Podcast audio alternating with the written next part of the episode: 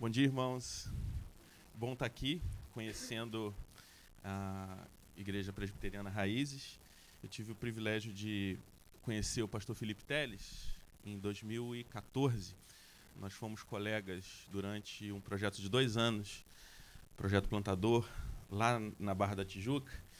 E fico feliz em estar conhecendo pessoalmente a igreja. É, durante o, todo o processo né, de plantação da Igreja Raízes, a gente conversava e ele contando os desafios, o local que vocês se reuniram inicialmente, depois ter conseguido aqui o hotel, enfim, e ver tudo aquilo que o pastor Felipe sonhava, né, tá aqui de forma concreta sendo realizado. Então, estou muito feliz em estar aqui com vocês nessa manhã. Para mim é um privilégio poder estar compartilhando a palavra de Deus, estar servindo vocês nessa manhã, tá certo? E plantar uma igreja é um desafio. E existe o desafio é, não simplesmente de plantar uma igreja, mas o desafio da centralidade do evangelho na plantação de uma igreja. É, às vezes nós nos esquecemos do propósito é, do que nós é, estamos fazendo. Às vezes a gente está fazendo algo e não sabe por que está fazendo. E quando a gente faz algo e a gente não sabe o porquê, o propósito daquilo, é, na verdade a gente não sabe o que está fazendo, a gente está perdido. E o desafio da, de se manter, de manter a centralidade do evangelho durante o, a plantação, o pastoreio de uma igreja é algo muito sério, é algo que nós precisamos é, estar sempre nos atentando. E a gente tem que estar se atentando também ao propósito por que nós estamos aqui. Quando você vem, domingo após domingo, está aqui se reunindo, você faz essa pergunta a você mesmo: por que, que eu estou aqui hoje? Por que, que eu sou cristão? Por que, que eu frequento uma comunidade de fé? Por que, que eu frequento uma igreja? E quando a gente é, para para pensar, parece um pouco óbvio, né? Ah, eu vou à igreja porque eu sou cristão, porque eu creio em Jesus Cristo mas a nossa salvação, porque nós fomos salvos um dia, a nossa salvação ela é dinâmica, ela não se resume simplesmente agora que eu sou um cristão, agora que eu creio no evangelho, eu vou frequentar uma igreja todo domingo, esperando ou Jesus me chamar ou ele retornar para eu viver de forma plena, concreta a salvação. Não, a salvação é dinâmica.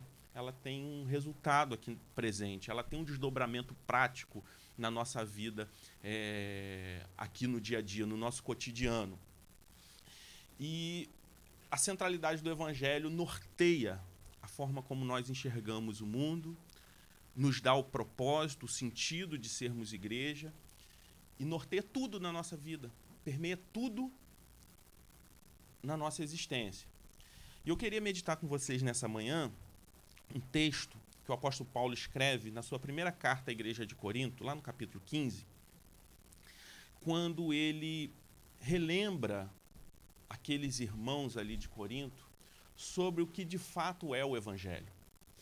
Porque nós vivemos em um país onde o evangelicalismo cresceu muito nos últimos anos. Há uma centena de igrejas chamadas evangélicas no nosso país. E talvez se você perguntar para essa multidão de pessoas que se denominam evangélicas hoje no Brasil e perguntar o que é o evangelho, muita gente vai dizer que sabe o que é o evangelho, mas não se surpreenda se você é, ouvir é, respostas diferentes para essa mesma pergunta. As mais variadas as mais diferentes respostas para essa mesma pergunta. Não se espante se isso acontecer. E quando nós nos esquecemos ou não sabemos, não sabemos definir o que de fato é o evangelho, nós corremos o sério risco de perder o propósito, de andar perdido. Por isso eu queria ler com vocês o texto de 1 Coríntios 15, de 1 a 11.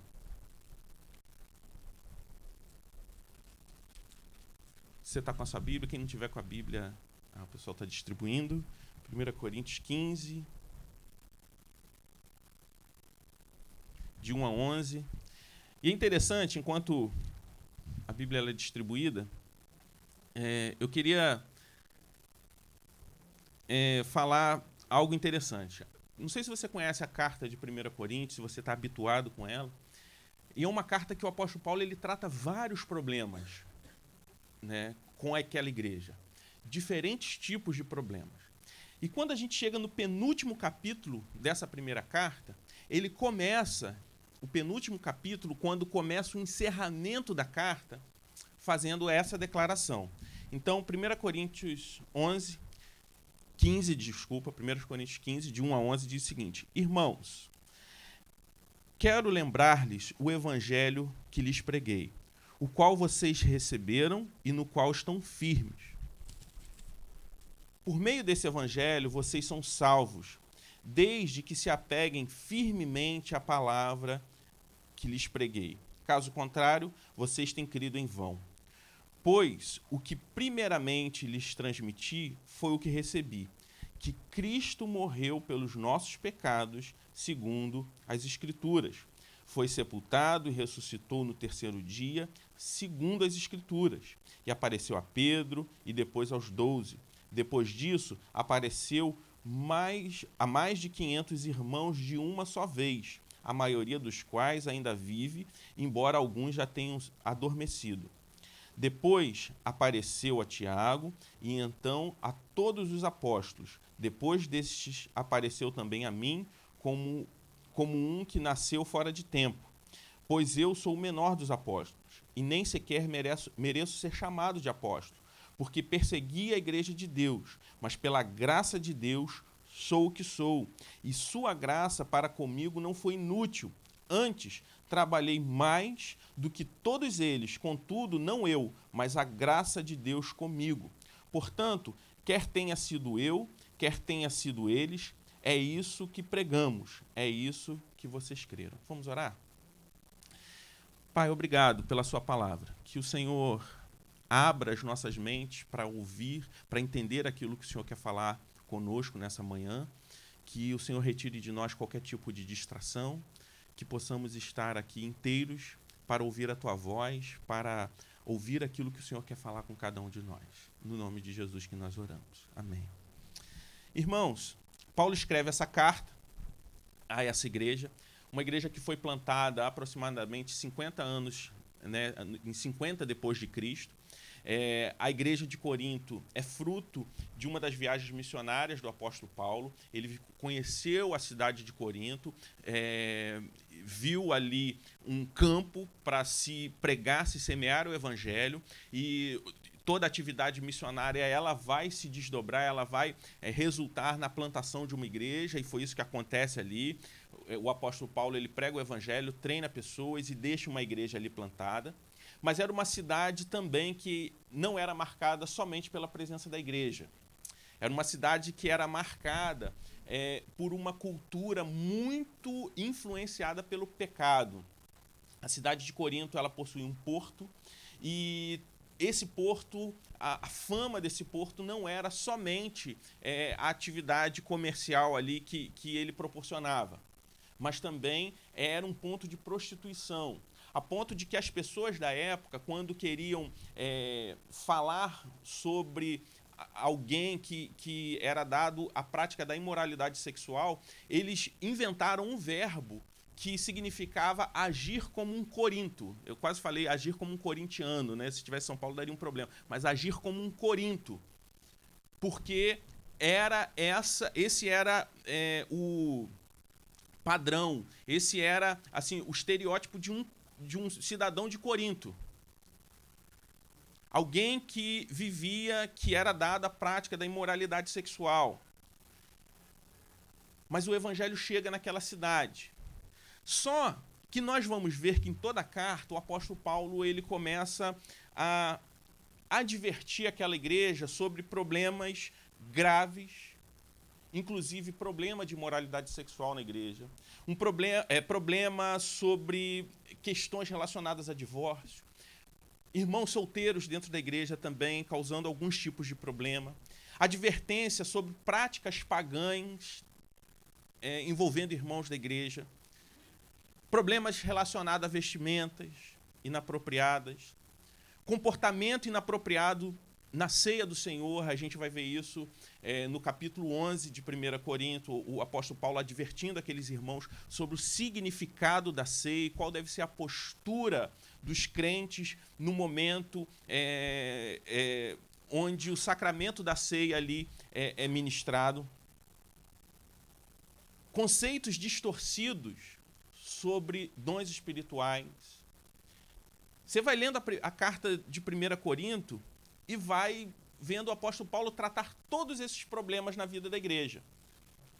Aí quando a gente chega no capítulo 15, a gente vê o apóstolo Paulo lembrando aqueles irmãos sobre o que é o evangelho.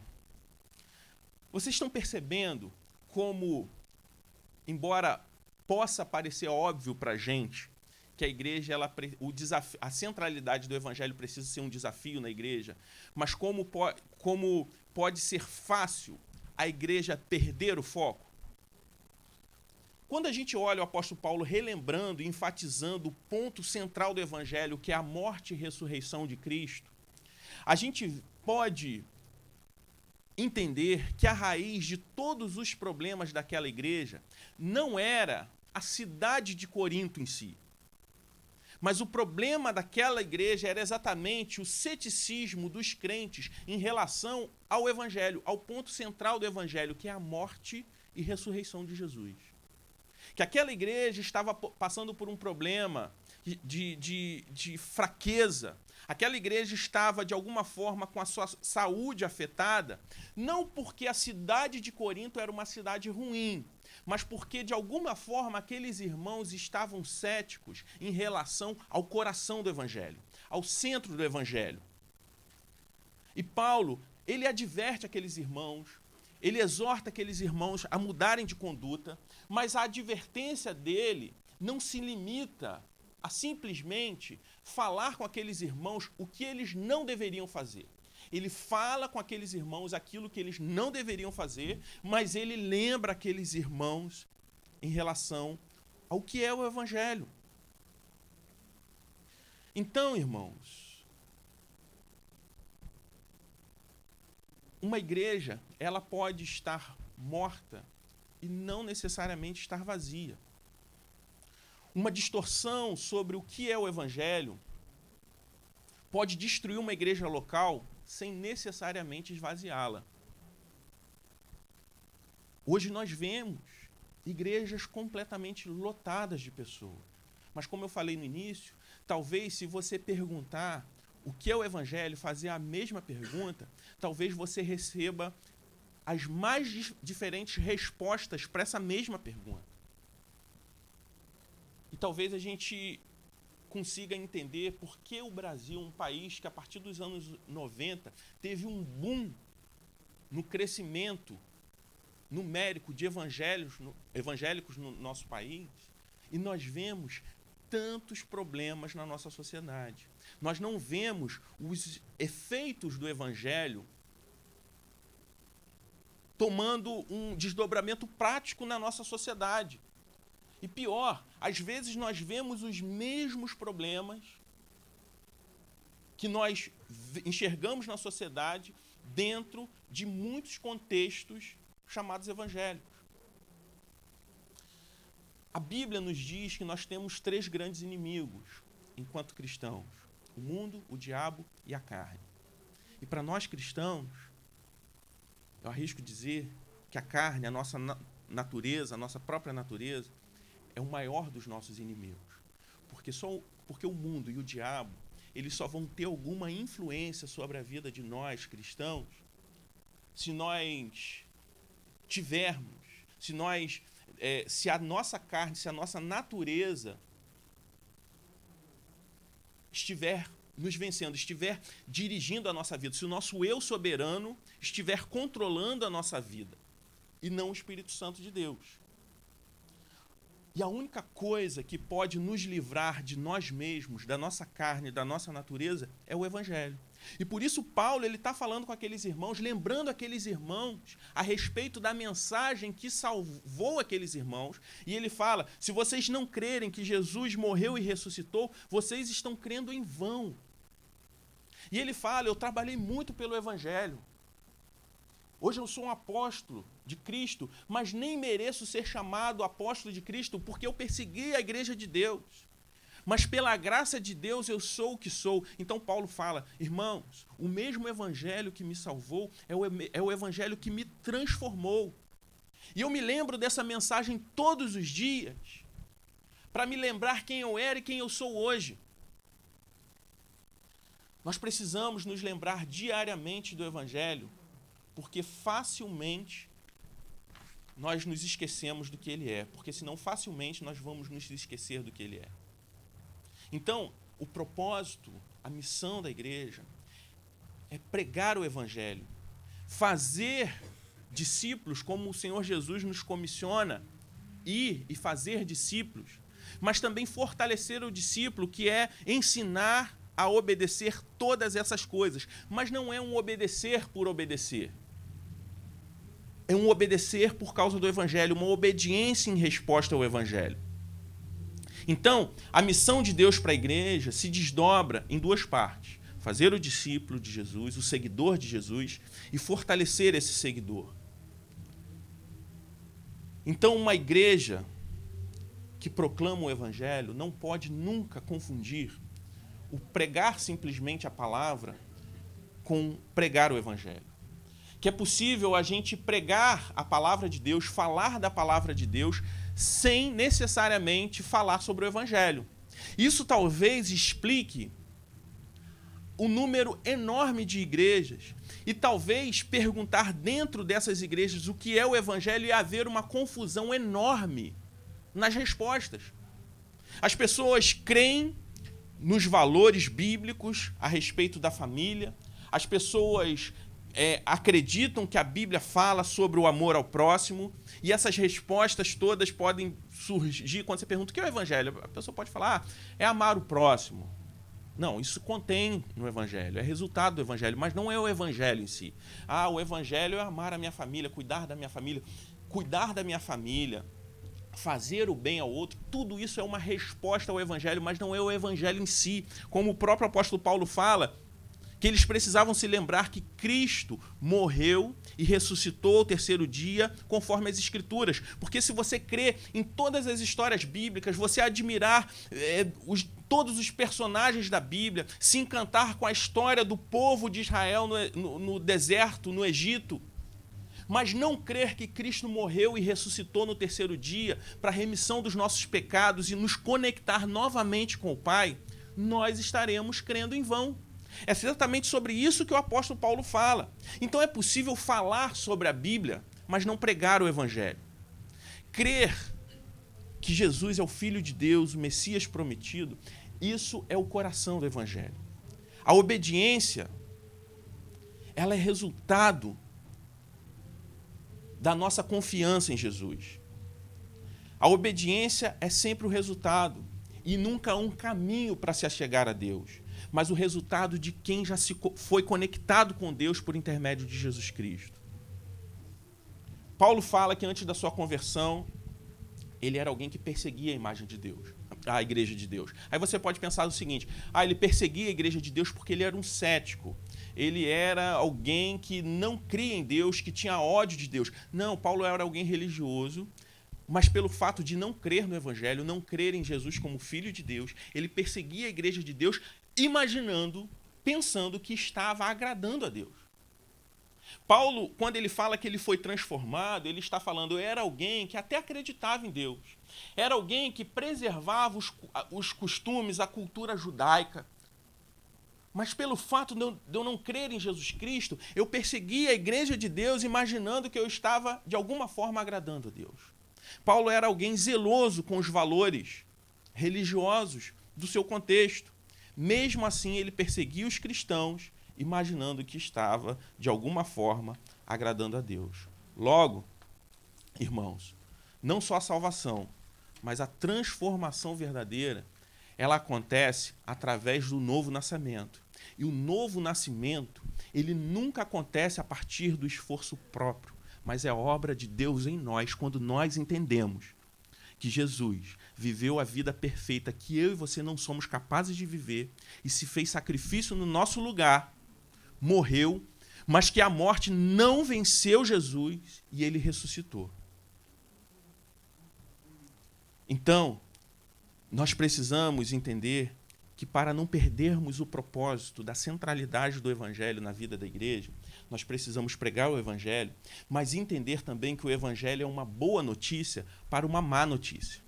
Quando nós pregamos o evangelho, nós precisamos contar sim a boa notícia de que Jesus morreu por nós, ressuscitou por nós, mas lembrar da condição original de cada um de nós.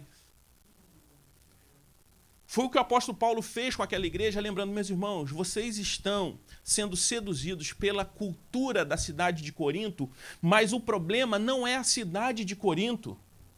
O problema é a sua natureza, é a natureza pecadora de cada um de vocês. E pelo fato da natureza, esse eu soberano, que cada um de nós carrega, está dirigindo a sua vida, vocês estão se deixando seduzir a, pela cultura de pecado da cidade de Corinto.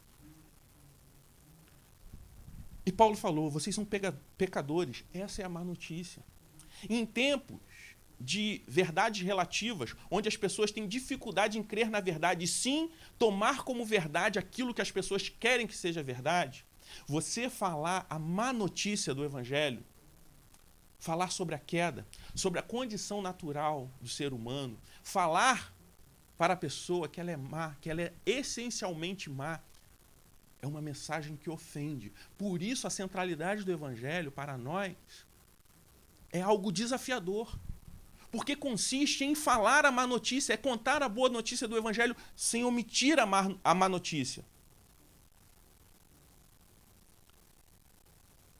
E a má notícia também sobre a insuficiência das obras para se achegar a Deus em tempos de uma sociedade individualista, performática, onde todo mundo quer provar ser bom e dizer: não, você não é merecedor, por melhor pai de família que você seja, por melhor profissional que você seja, por melhor cidadão que você seja, se não for a graça de Deus, você não é merecedor porque você é essencialmente mal. E essa mensagem ofende, e por isso, nos tempos de hoje, é desafiador a centralidade do Evangelho. É muito mais fácil você motivar pessoas, você enfatizar o potencial de cada um numa pregação atrativa Mas quando nós fazemos isso, nós não estamos pregando o evangelho verdadeiro. A boa notícia, ela ganha, a boa notícia do evangelho, ela ganha uma proporção muito maior quando ela é contada após contar a má notícia. O evangelho também não é só a má notícia. Da mesma forma que contar a boa notícia do evangelho sem contar a má está errado. Quando nós fazemos isso, é como, imagina só, você vai ao médico, você se consulta, o médico ele te prescreve o remédio sem te dar o diagnóstico da doença. Ele vai te dar lá um remédio, sei lá, para gripe, sem dizer para você que você está gripado. Faz sentido você tomar um remédio para uma determinada doença sem receber o diagnóstico daquela doença? Quando nós contamos, quando nós pregamos o evangelho e falamos da boa notícia de que Deus nos ama, mas sem falar que nós somos pecadores e que sem experimentar da graça de Deus, nós estamos condenados à morte espiritual e eterna. Não vai fazer sentido para o perdido que Deus nos chama a pregar para ele, que Deus quer alcançar. Quando temos a consciência não só da boa notícia, mas também da má notícia, entendemos que a raiz de todo mal, de toda injustiça, da pobreza, tudo isso, tudo que nós vemos da violência, tudo isso está no pecado, na essência pecaminosa que todo ser humano tem. E isso nos liberta, meus irmãos, também da idolatria de depositar esperanças equivocadas em qualquer tipo de ideologia humana, de qualquer tipo de pessoa. Não que as, as ideologias humanas não tenham o seu valor, não tenham o seu lugar, mas quando nós entendemos que a raiz de todo mal só pode ser extirpada através do poder do Espírito Santo de Deus, a partir do, da mensagem do Evangelho. Isso nos liberta de não sermos pessoas frustradas.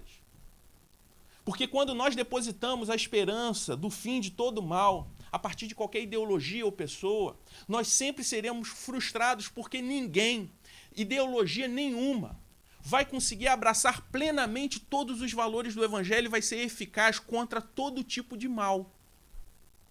Então, crer no Evangelho é viver na esperança de que o Evangelho é capaz de transformar alguém como Paulo, que perseguia e matava cristãos, a se tornar um grande pregador do Evangelho, mesmo sabendo que todo mal ele não vai acabar nessa era presente, mas vivemos na certeza de que um dia Jesus vai voltar e de fato vai acabar com todo mal e viveremos eternamente ao lado dele.